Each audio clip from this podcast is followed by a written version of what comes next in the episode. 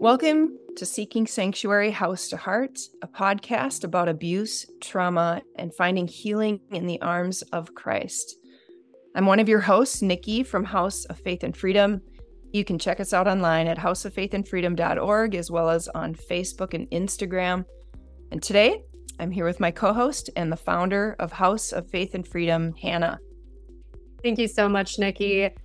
Today, we are going to be joined by a repeat guest for part two of our conversation on the complex issue of spiritual abuse. We're going to welcome back Anne Johnson, who has decades of experience as a social worker and counselor, who has specialized in crisis intervention, advocacy, and counseling around abuse, grief, and trauma.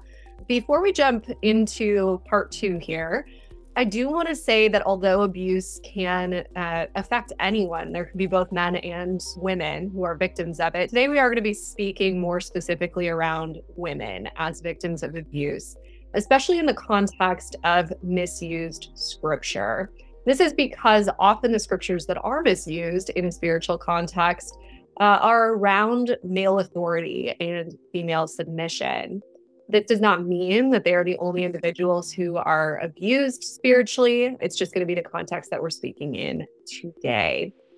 Anne Johnson, thank you so much again for sitting in with us on this conversation. And I'll turn it over to you for, for sort of the opening in our topic. Thank you again, Hannah and Nikki. This is uh, a very compelling topic for sure. What I'd like to do is address the woman who is questioning her relationship with her husband. This is a woman who has very deep religious convictions, being married to a Christian, a believer. She has this mindset of talking about God, praying together, thinking about ministry together. And that is her heart. And she has persuaded herself this is the way it's going to be because this is what believers are and this is what they do. But it begins to break down over years. She has a strong influence in her life through the church, through pastors, and of course, her spouse. And they are authority figures, or she is persuaded to understand that these particular individuals have authority. And so she yields to that authority even though it may inflict hurt, pain, or confusion in her world, in her life. This is what we're going to address today. And I know personally about being stuck, trapped, confused, and to question is this love? Does love look like yelling? Does love look like accusing? Does love look like, oh, if you're a Christian, then why not obey me? Why not do what I'm telling you to do? What to read? Where to go? Who to see? There was something not right because my relationship did not reflect Christ Jesus, his humility, his lowliness, his love. I didn't understand. And that's why I, I go back to the church. And then I'm told to stay in it, pray. And I do for years. Nothing stops. So I go back to the pastor to say, Can you explain this to me? And I'm told, Trust God and He'll take care of you. Just trust Him pray more, do more. What might you be doing to provoke your husband? And I'm like, hmm, I wonder what I'm doing to provoke my husband. Nobody heard what I was saying. I became the problem. Without the power of the Holy Spirit in me, indwelling me, comforting me, guiding, I would never have stepped away. I would never have stepped away. Mm-hmm. Wow. I want to echo what you're speaking in terms of going to leadership within the church and speaking to that kind of confusion. I think oftentimes I recognize not every case, but oftentimes it takes a long process for a wife to even get to the point of speaking up.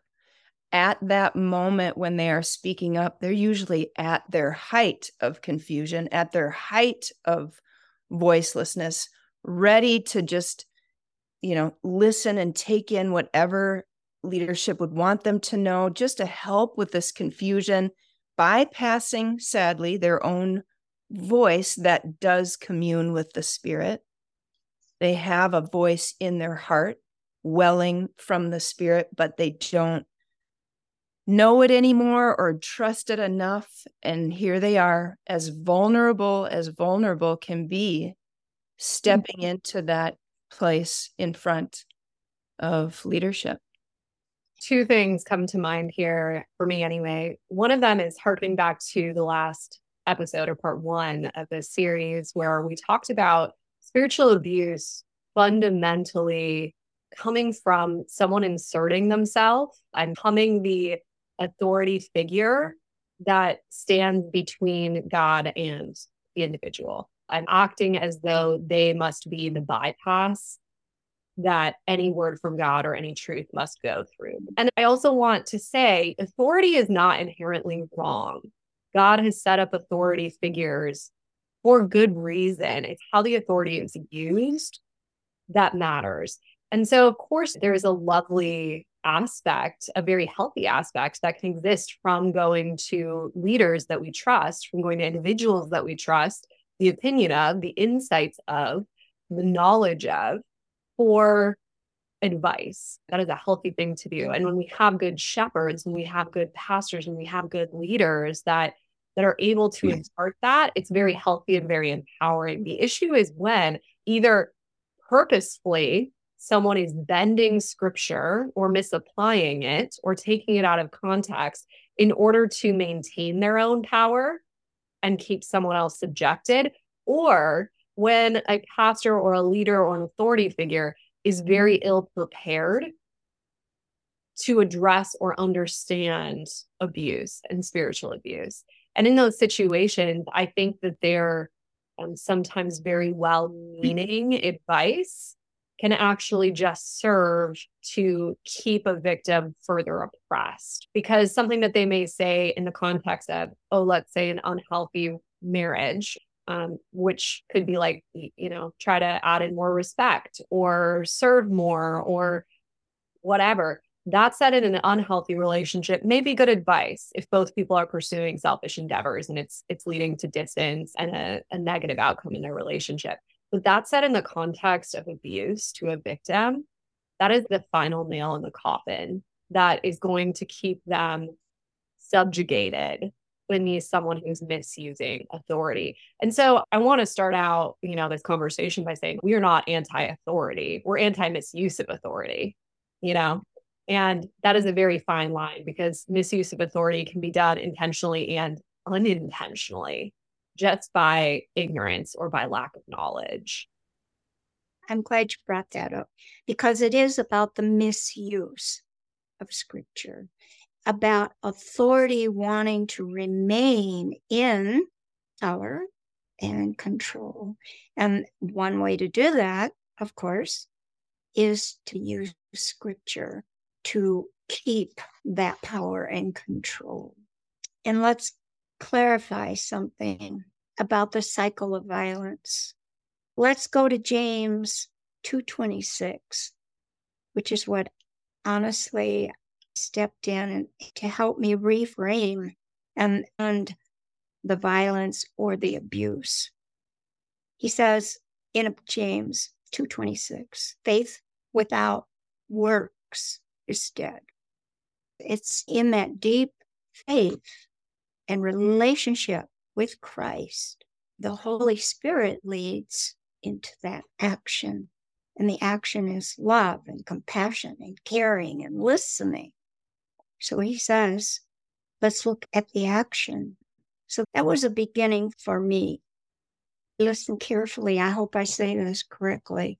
My faith in God motivated me to try to end what I believed was not of Christ, was not love. I seemed to be the recipient of ridicule or sarcasm, distorting what I'm saying. And my action now is coming to you and saying, help. That's where my faith is. But it was denied. It was, well, where is your faith in? Does he say he's sorry? Yeah, he does. Well, forgive him. So I wanted to learn about forgiveness and true repentance. I'm supposed to love and forgive. Well, I'm mm-hmm. learning that repentance is much deeper than remorse. Repentance is about coming to an understanding in, in spirit and soul and mind and heart that any wrongdoing or abuse or accusation or hurt or pain, repentance is about understanding I sin against God first. That repentance is a, a deep, deep sense before God. Couple things on repentance, because I think this is a really, really deeply important distinction to make between remorse and repentance. Because remorse is that I'm feeling sorry, and that could be I'm sorry I got caught.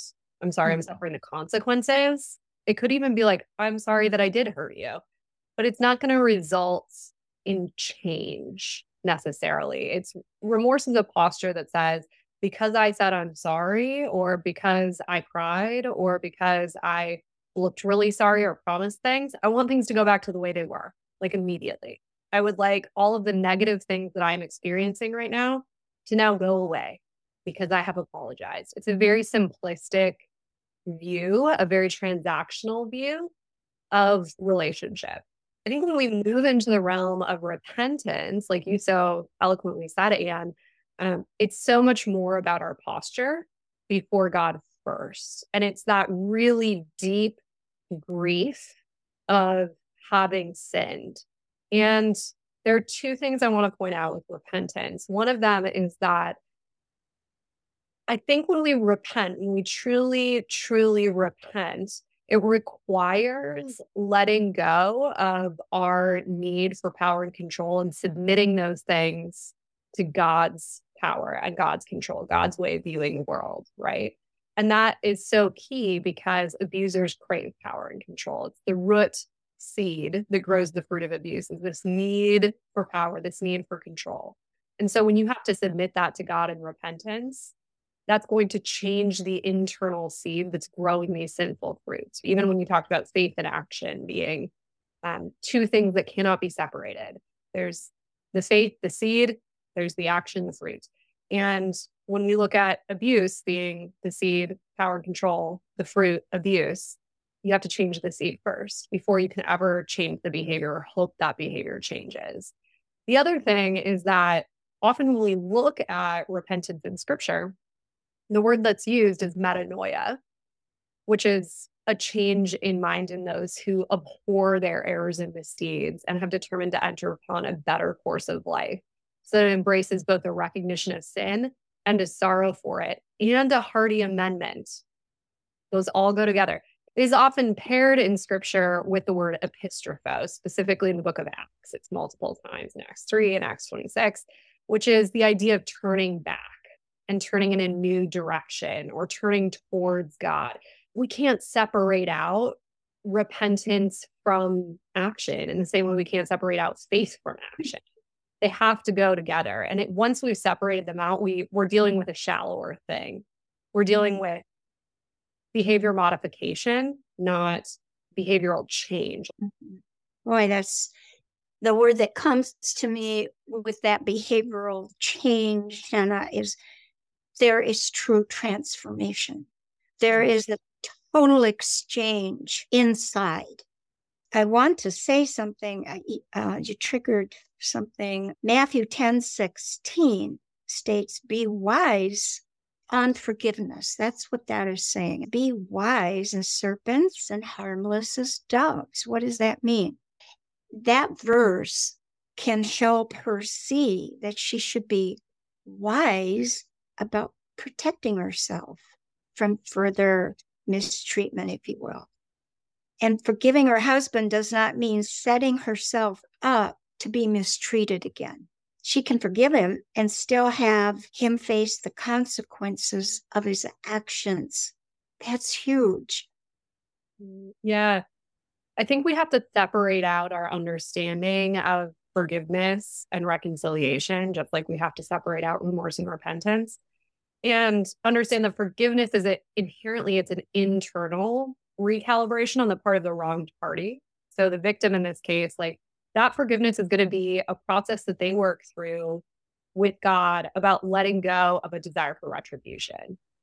That does not mean that there should be reconciliation necessarily. It doesn't mean that they should forget. I think we often equate forgiveness and forgetting together, but those are not exactly ideas that have to go together, right? You can still be wise. And this is actually a pretty perfect segue into a scripture that is very commonly used in spiritual abuse. And that is uh 1 Corinthians 13 5, where it says that love keeps no record of wrongs. And I think there is a real tendency for abusers to want to use this scripture to say you are keeping a record of wrongs if you are still considering or thinking about or bringing into our relationship past abuses that you've forgiven me for. Like, how hmm. dare you still bring those up, right? don't keep a record of wrongs. This is also used for victims who are um, keeping a record for safety of abuses that they're going through. And that's actually something as uh, advocates we frequently tell victims to do is like write down everything, write down everything that's happening, write down all of the instances. And this scripture, 1 Corinthians 13, 5, can be used to shame or guilt or tell a victim that they are somehow sinning by keeping a written record or by being wise around the fact that these past abuses or injustices have happened to them. Mm-hmm. How would you talk to a victim about that first in context and how it is different than the record of wrongs that's being addressed by the apostle Paul in this in this instance? The first thing that that actually comes to me, and I can say this on a personal level as well, is that setting limits and loving are compatible. It's not about keeping wrongs, it is about setting limits. You see, this mindset of forgiveness isn't about keeping wrongs, but it is about setting limits and seeking help to explain what is going on and to seek support, not to bring a relationship to a close right away, but to help be able to, in a loving way, come to a place that says, no, I've got to learn how to set a limit because this just isn't right. But I love what you said uh, in regards to love not keeping a record of wrongs. It's not keeping a record of wrongs. She's trying to address sin and what's dark. She's trying to address it. And that comes out of a heart of worship. And so here you have someone that's just trying to explain it. And then for it to be capped off or cut off. In fact, in in some cases when bringing forth documentation to leadership it was said well this is keeping a record of wrongs and that is the evidence for you having a hard heart. So i don't want to look at your documentation actually.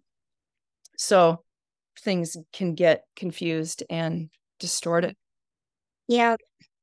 We have a tendency to think that love is like, well, I've just got to keep loving and letting this happen. But love is about saying, I'm going to care about you in a way that looks different, feels different, acts different.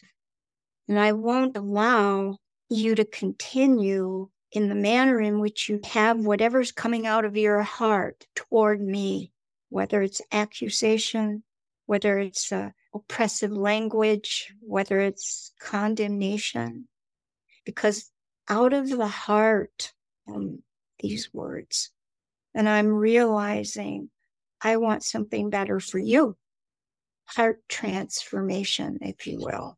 When we start thinking about love, not necessarily in the context of uh, the wishy washy kind of love that can allow enablement. Like when we think of love with boundaries, love with consequence, love with respect, that kind of genuine love, uh, it really does drive down to motivation. It does drive down to what is the motivation behind the limit? Is it this is going to create someone who is like easier for me to manipulate, who is going to cater to me better? Or is it for the goodness and the righteousness of that person? Right? Is it a correction that is godly because of a sin that is rampant in their life? Or is it a correction that is coming out of a place of wanting to control, wanting to coerce, wanting to benefit self more than mm. that?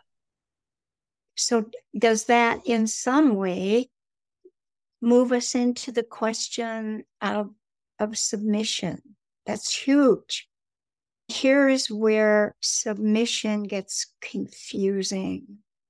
When it's done out of the self, the flesh, uh, the pride, the ego. I can tell you stories of women submitting under the most incredible moments of sorrow or grief in their own life. And yet again, her heart is saying, This isn't love, but I am to submit to him. So, how do we help her? How was I helped to understand what submission is? Well, the very first thing I can remember is if I don't submit, I'll not only make him unhappy, but I might lose my relationship with God. That's terrifying. It would be helpful for women to know the word um, mutual submission. Let's go to um, Ephesians and read this context, Ephesians 5 15 to 33. If we read that, we can understand mutual submission, submitting one to another in the fear of God. Both of you joining, learning together what submission actually means according to scripture, not according to man's rule of authority but learning together. Yeah, I think to put a little context here, we're looking at Ephesians 5. And I think sometimes when we look at this chapter specifically, and even the fact that I'm saying chapter, like scripture was not written originally in chapters with verses with subheadings. Those are things that were added later in order to make it more easy to reference and find things and in digestible pieces. But Ephesians was written as a singular letter. And one of the great injustices, I think, when I look at Ephesians 5, is that there is a break between Ephesians 5:21 and Ephesians 5:22. It says, and for everything to God the Father in the name of our Lord Jesus Christ, submitting to one another out of reverence for Christ. Then in most translations, there's a subheading break. And all of a sudden, in that subheading break, it said, Wives and husbands. And then we start reading as if verse 22 was the first verse, which says, Wives submit to your own husbands as unto the Lord. And we have separated it out from the context that literally the verse before says, Submit to one another out of reverence for Christ, right? So submission starts mutually on our standing as brothers and sisters in Christ. That is where it mm-hmm. begins. It has to begin with that degree of equality, mm-hmm. whether or not you come from a complementarian background or an egalitarian background. Like it has to start there. And as we move into this understanding then of authority, and depending on which kind of theological perspective you're coming from here, even if you come from a complementarian perspective in which there is male authority or male headship inside of the marriage, we have to understand what authority inside of a godly marriage looks like. Authority in the context of scripture has always meant some form of service. It has always been coming underneath mm. something to lift it up. And we see mm. that even in Ephesians 5 as you go on and it talks about husbands loving your wives, serving them, making them the best that they can be, right? It comes from a place of service. That is the appropriate use of authority. And then when we look at the idea of submission, in in scripture there's multiple places where submission is mentioned or authority is mentioned. There's the wife to husband in Ephesians 5 and Colossians and First Peter. There's civilian to government, and see that in First Peter and Romans 13 and Titus 3. We see church members to elders or leadership. That's in Hebrews 13. We see Christians to one another. Romans 7, again in Ephesians 5:21. We see believers to God or to Christ. James 4 and Job 22. There are these various places authorities mentioned. But the reality is that there are going to be situations or instances in which these calls to submit to authority are going to clash. Who do you submit to in this mm-hmm. situation? And I think when we come into these situations in scripture, especially within governments that are corrupted, when there is a clash between authorities to submit to, you submit to the one that is in alignment with God, who's the ultimate authority. When we look at a husband that is abusing authority, in a way that is not Christ like, the wife has no obligation to submit to that behavior. Her obligation lands first to submit to God. And God is not asking her to submit to the sinful whims of misused authority. And so I feel like we have to understand that context when we talk about submission, because no matter what theological camp you land in as far as wives and husbands and male authority in marriage, like regardless, abuse is a wild misuse of authority, of power. And I think here is where we start moving into the suffering question, right? Which is like, well, what about persecution? All throughout scripture, it talks about submitting to persecution, like turn the other cheek, right? We start using and throwing out these phrases. But I would say that it was for uh, godly character that they were being persecuted or for godly pursuits. And B is all throughout the New Testament, we see Jesus flee from avoidable suffering. He eventually does submit to the persecution of the cross because it is unavoidable, because it is necessary. But we see Jesus run from crowds probably three or four times throughout the New Testament. And I can pull those verses later, but um, flee from crowds that are trying to harm him, crowds that have wicked intention towards him. He does not stay and submit to them when it is avoidable. And so when we look at abuse in a marriage and we know that it's happening, that is avoidable suffering. There is no obligation to stay inside of that suffering. Mm-hmm. That's like when Jesus was in the Garden of Gethsemane. He says, Yes, take this cup from me, yet not my will but yours be done and i think that's that's the difference wow i don't know that i could have articulated what you both have said any mm. clearer because this husband's love your wife love them as christ loved the church this is a calling in their spirit in their soul. And I've said it so many, many, many times. If she has gone for help, for an intervention, but he claims to love, he offers up his love for her looks like as he describes, she would not have gone for support, for help. No woman would. So, this love, if it's genuine, if it is of Christ, she would never go to seek or to talk or to share or to get answers. She would not be confused, earnestly.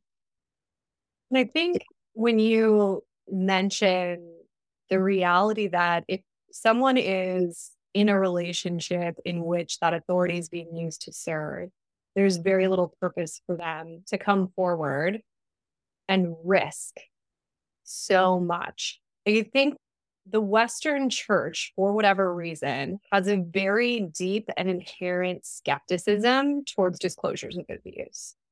The first questions we're always asking when someone comes forward and, and says that something is happening in their relationship and it might be abusive is what if they aren't telling the truth? Mm-hmm. Instead of thinking, what if they are telling the truth? And there are a lot of reasons for why we have that inherent skepticism. And I think it's something that, you know, you as a listener should certainly take the time to self-examine about. Why is this such a gut reaction for us to mm. defend someone who is accused instead of believing someone who is coming forward? Victims have so much to lose because of the inherent skepticism. They will most likely be doubted. They will most likely be given very bad advice or told to go back or told to submit more or told to whatever. Well, and I just want to back that up and saying, yes, they do have much to lose because, well, if you think about the learning curve that it took for even a survivor, a victim, to come to understand what they are in, they know on the front end, you know, many were married 10, 15, 20, 30 years before they come to understand what they are in. They know when they approach anyone else, let alone leadership of any kind in the church. And that's where I have much compassion for leadership for those that maybe just don't understand what abuse is. We get that. We get that. But can there be, and this is my prayer and our prayer, can there be a posture of a desire to learn and to understand the heart of victims. And can they have the posture of, I want to shepherd well in the realms of abuse? Yeah. You have an opportunity, I think, is what, what we're saying here. As a shepherd, as a pastor, as a leader, as an authority figure, you have an opportunity, like a really key opportunity to shepherd someone uh, forward into understanding, into safety, into growth, into health, into well being by understanding this issue. And I think too, like, here's a here's a nice litmus test for you. If someone comes forward and you are uncertain about if their disclosure is true, here is a here's a, a good little uh, thing to think through in your mind. The vast majority of women that come forward to some kind of a spiritual leader or authority to disclose abuse are not looking for fallout for their spouse. They're looking for relief. The thing they are asking you for is how do I get this to stop? How do I get relief from the abuse? How do I get relief from the oppression? How do I get relief from the confusion? How do I get relief from the sexual violence I'm experiencing. Like they're asking literally for the most basic thing. They just don't want to be abused in their house.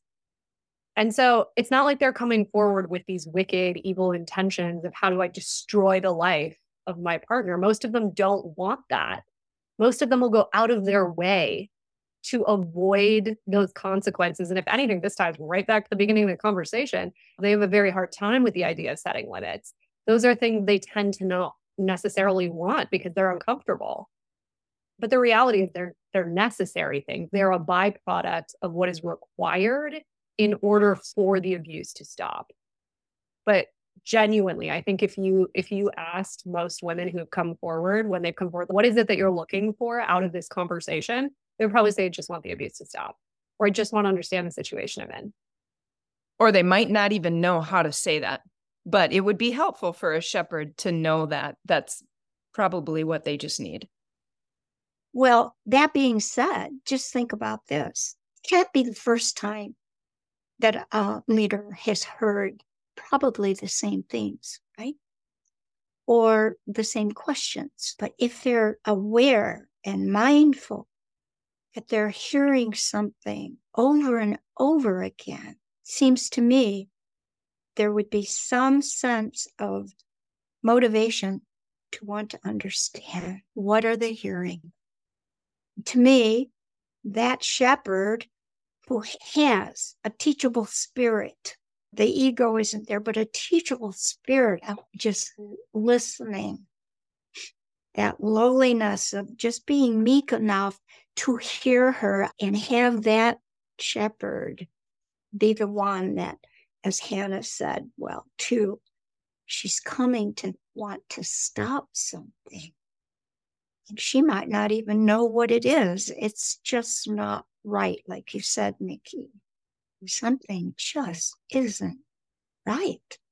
And no one, I can say this from from my experience of working with victims, no one wants to save that marriage more and has worked harder on saving that marriage than a victim. I mean, by this time they have come forward, it is often 5, 10, 15, 20, 30 years into their relationship that they have been going to counseling, that they have been seeking help, that they have been working on it at home, that they have been bending themselves into pretzels. Um, a phrase Nikki often uses is like professional fire extinguishers. Like they just exist to keep their relationship in some semblance of order. And they care fiercely about their marriages. And by the time they have come forward to you, they are begging for help on how to handle this situation. And I think it's um, like you said, and not only is it a teachable spirit as a as a pastor, as a church leader, as a shepherd, but I think there comes a point where the argument that I didn't understand abuse starts to become moot. Like at some point, we have a responsibility as leaders to mm. understand this issue because it is so prevalent. Because the statistics say one in three women and one in four men. Because when we add in psychological abuse, it becomes 50% of the US population that's experienced it. Like at some point, we are responsible for becoming educated, for understanding these issues. And I think as a church specifically, if we want to say that we care about marriages, if we want to say we value marriage, we have to care about the issue of domestic violence. We have to, because it is one of the most common things plaguing oh, marriages. Oh, a hundred percent. And it it leads me into how do I step away? How do I separate from this and not feel a sense of shame or guilt or condemnation upon myself and from others? How do I step back when I know the church will reject me? Uh, ministry stops. And in my case, hate mail comes. Well, not easy. But I began to address my sense of self worth with Bible verses, in particular, Psalm 139, 13 to 14, where fearfully and wonderfully made. And I read Psalm 139 as if Christ was speaking it, not just David. Someone else was telling me what I was, and I was listening to this outside voice and questioning myself and getting confused. And then reading that over and over and over and over, and it's coming in deeper and deeper in the relationship between Christ and me being restored. And then 1 Corinthians 6 19, 20. Well, the Christian's physical body is the temple of God. What did that mean? I read it in my head for a long time. Then that became food going into my heart. And then I began to take care of myself as the recipient of mistreatment. I wasn't going to allow what was going on to happen again. And that began to shift into the courage to step back when there wasn't any support. Because, let me just say this, because I was wrong in the eyes of the church where I worked my spouse, I was wrong in their eyes. But Jesus began to teach. It's not so. Because honestly, Hannah, your words about how she does want to honor the sanctity of marriage is so real, so true. I stepped back because there was mistreatment. And it wasn't stopping. So I didn't destroy the marriage by attempting to stop the abuses. I didn't destroy the marriage by stepping away. The responsibility laid on the abuse, the mistreatment. That's what destroyed the marriage. Yes.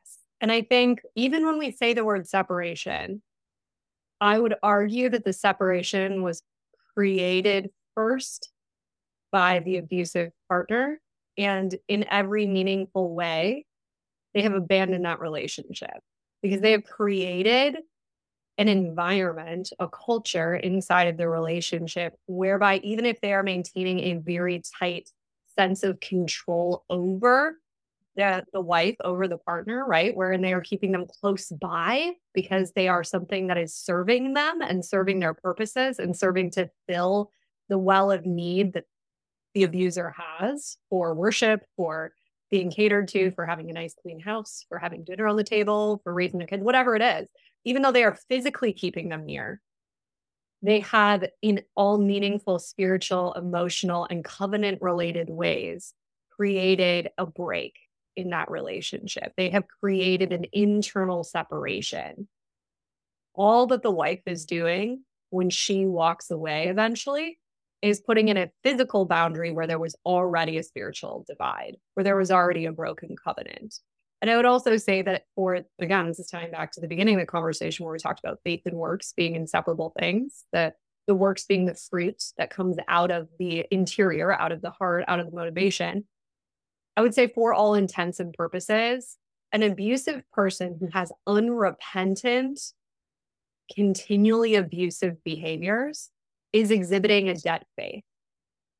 I'm not going to get into whether or not they're saved. That is between them and God, and we cannot possibly know.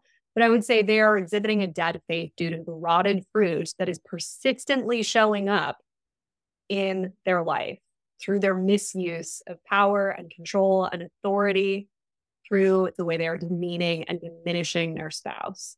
I would say in that situation, a wife is free to leave that relationship. That said, it's a complex situation, like you said, and there is a lot of cost that hmm. comes with walking away from a marriage. And there is a lot of external costs from how people are going to view you, from the way you're going to be perceived, from whether or not you're supported by your church or your faith leaders.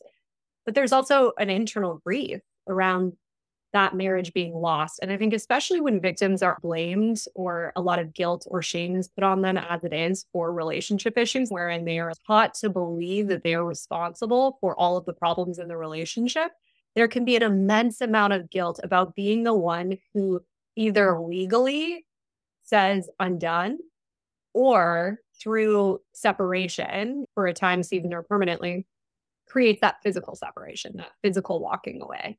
There is a lot of burden that comes with that. And it is very mm-hmm. easy for an abusive partner to say, they're the ones who killed the marriage. They're the ones who called it quits. They're the ones who filed the divorce papers. But again, you have to somehow inside of yourself come to the realization that, that is not your responsibility. You are just doing external showing of what has internally already occurred. Yeah. And all of what the both of you are speaking to in this does for the victim, this lie really is a deep, deep grief. In the victim sense, they're not, as you guys both have said so clearly, they're not destroying the marriage. They were trying to preserve it because they saw what was dark and they were trying to bring it to the light for the sake of preservation of a marriage and the preservation of a family.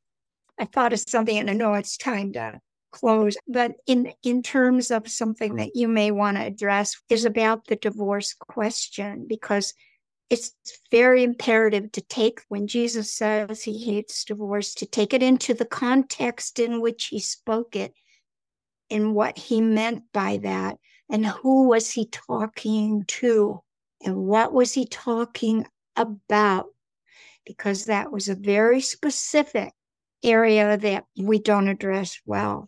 Back in Kristen's story a couple podcasts ago, she references, I believe, a sermon that addresses that very thing. You are 100% correct. Back in Kristen's story, we talked briefly about it um, in the actual audio, but if you're just looking for access to that sermon series, uh, I think we actually put a couple of articles as well that were written um, on the subject of divorce and instances of abuse. Those are all linked in the show notes. So you can also just visit that podcast and click through to gain access to some of those resources. That's a nice, quick, easy way to sort of introduce yourself to the subject. Mm, so true. Now it's incumbent to listen and to believe her, just to believe her and get the story and hear the themes and support. How healing that is. And this is where I'm so thankful for the many victims that you worked with, but your posture in in coming alongside of them, joining them. I love when you say things and like, okay, you've said such and such. I sense a theme here. Now, let's just pause here and I wonder what the Lord would want you to know in that. I wonder what he would say about that. And you pause with them and you wait with them and you join them in listening to the Spirit in that moment. That right there, I think, is a beautiful example of walking with a victim in recovery. Hmm. And that helps them see that the Holy Spirit is alive in them, reminds them, and the truth of the Spirit gets exposed in that moment and they speak. We're full circle now. We're coming back to what we talked about in part one. Okay. Yep. So, at least when we're talking about the roles of, of pastors, of leaders, of shepherds, so much of this comes down to how you view your position in relation to a victim. And one of the misconceptions about advocacy that I often teach on is advocates don't speak on behalf of the victim, they help a victim recover their own unique voice and they amplify it. And when I think about the role of a pastor, the role of a church leader, the role of an authority figure in a spiritual context, it is not to be the one that tells you what God thinks, but instead how do I come alongside of you and help usher you into the presence of God? How do I help usher you into an understanding of scripture? How do I help amplify your voice and your understanding? And so it's do you see yourself as an advocate or do you see yourself as an authoritarian? Those two things are incompatible. One is going to breed spiritual abuse and one is going to breed discipleship. And I often say, I am not you. And many times I am asked for advice. I don't give advice. Let me say it this way I am not them. I hear the themes and I connect, yes, but I am not that individual. So I'll ask questions. Jesus taught the art of the question. Then that person can bring out what is already in there that has been buried and deep and not expressed, maybe for the first time. But in terms of advice, I'll say, have you considered? Have you given this any thought? What are your thoughts about this idea? Leaving it completely and utterly up to her to put it somewhere in her world where if I try, I might misfit it or misinterpret it or think I know something that I really actually can say. I don't I don't have a clue. But the Holy Spirit does.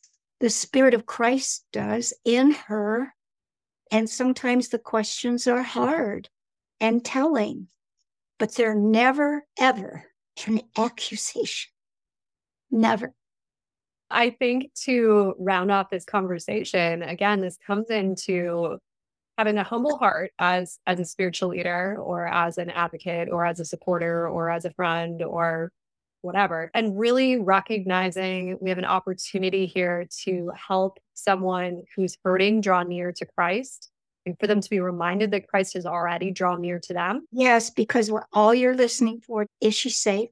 What are you hearing? Is she fearful?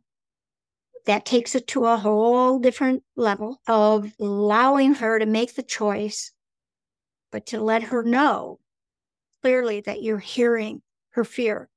Mm-hmm. You're hearing whether she thinks she's safe or not. And so there's options for that. And that's what you open up. See yourself as a door, not a wall. You're not the wall that they're bouncing against and going back into a dangerous situation. Be the door that opens up into safety and health and well being. Correct. Well, it is just always it is always a delightful pleasure to sit and talk with you and um, really just have these deep, rich conversations about incredibly complex topics that are challenging and and deep and spiritual. So thank you so much for coming and, and sharing with us and speaking with us. I appreciate you having me back. Thank you so much. Yeah. It's remarkable to be together with you. Thank you guys. Mm-hmm. You've been listening to Seeking Sanctuary House to Heart. This podcast is a production of House of Faith and Freedom with your hosts, Hannah and Nikki. For more information about intimate partner violence training for the church, please check out our website, houseoffaithandfreedom.org.